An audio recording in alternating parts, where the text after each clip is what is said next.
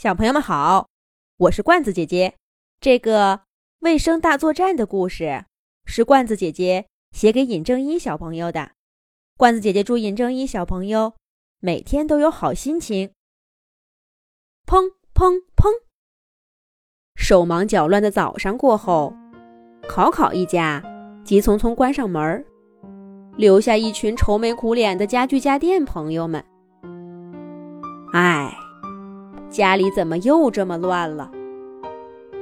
这不知道是家具家电朋友们第多少次发出这样的感叹了。一个月以前，考考家的家具家电终于受不了凌乱的家，趁考考一家不在，悄悄地帮他们收拾了一番。起初，大家还在担心考考一家发现家里变了样，被吓着。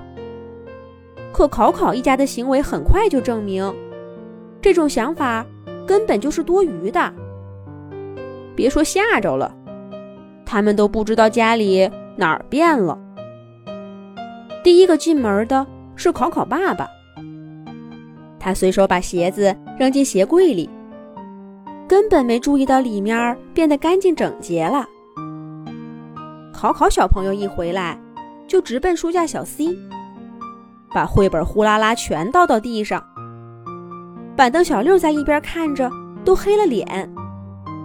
他忙活了好几个小时，才把散落在家里各处的书找回来摆好。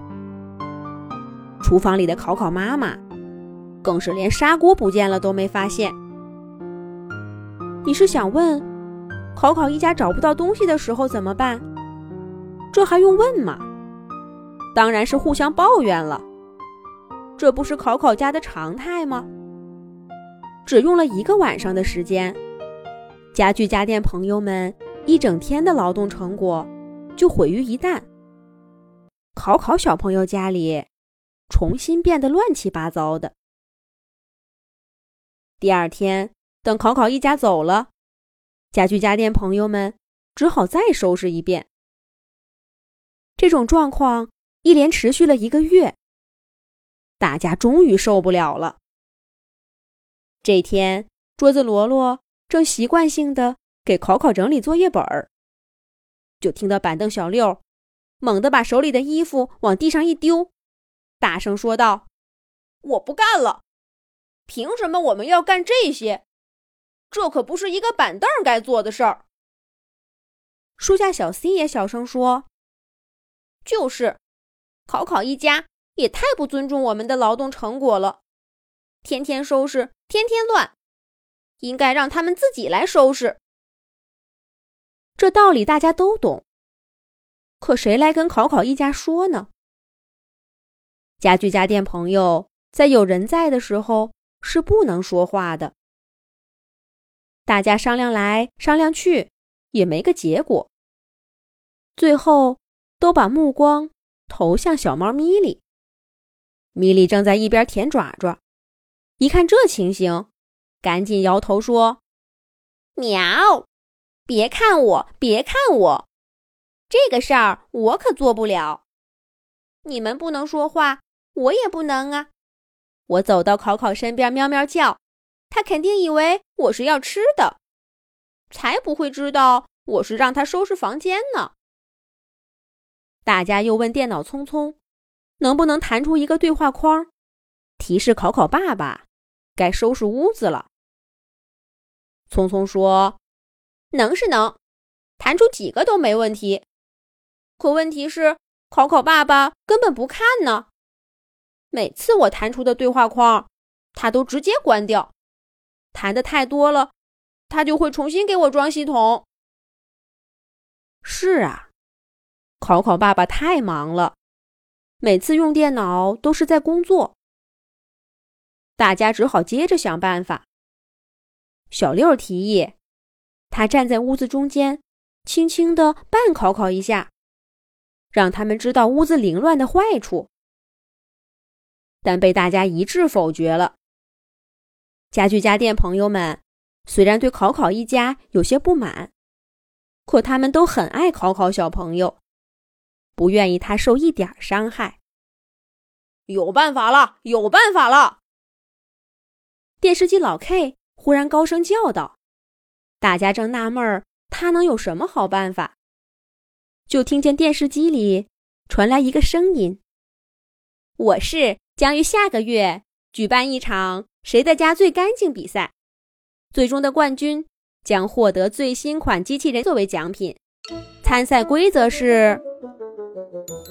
老 K 把音量调小，对大家说：“怎么样？等考考一家回来，我就把这个节目反复播给他们听。那个机器人是考考小朋友最喜欢的一款。”小床暖暖在卧室里回应道：“没错，有几次做梦，我还听到他念叨呢。不过这个机器人好像还没上市，买不到的。”电视机老 K 笑眯眯地说：“正是这样，所以才一定要参加这个比赛呀。就算考考爸爸和考考妈妈不想参加，考考也会缠着他们参加的。”果然，当电视机老 K 第三次悄悄把电视机调到比赛广告的频道，考考小朋友终于注意到了他心心念念的奖品。我想要这个机器人，咱们参加比赛吧。可考考爸爸和考考妈妈都说，他们太忙了，没有时间收拾屋子。考考还想再说，但爸爸妈妈都去忙了。考考小朋友闷闷不乐地回到房间，跟他一样失望的，还有好不容易想出这个办法的。家具家电朋友，看来考考家还要继续乱下去。不过，让家具家电朋友们意外的是，第二天考考一放学就开始收拾屋子啦。他先整理了书桌、自己的画册，然后又收拾起衣柜，还拿着小抹布擦了地板，再然后。考考又帮着爸爸妈妈也收拾起来，爸爸的领带、妈妈的帽子，他都整整齐齐的叠好挂起来。再后来，爸爸妈妈也在考考的影响下整理起房间来。他们把家里里里外外都收拾得干干净净的，考考家终于大变样了。考考小朋友如愿以偿的。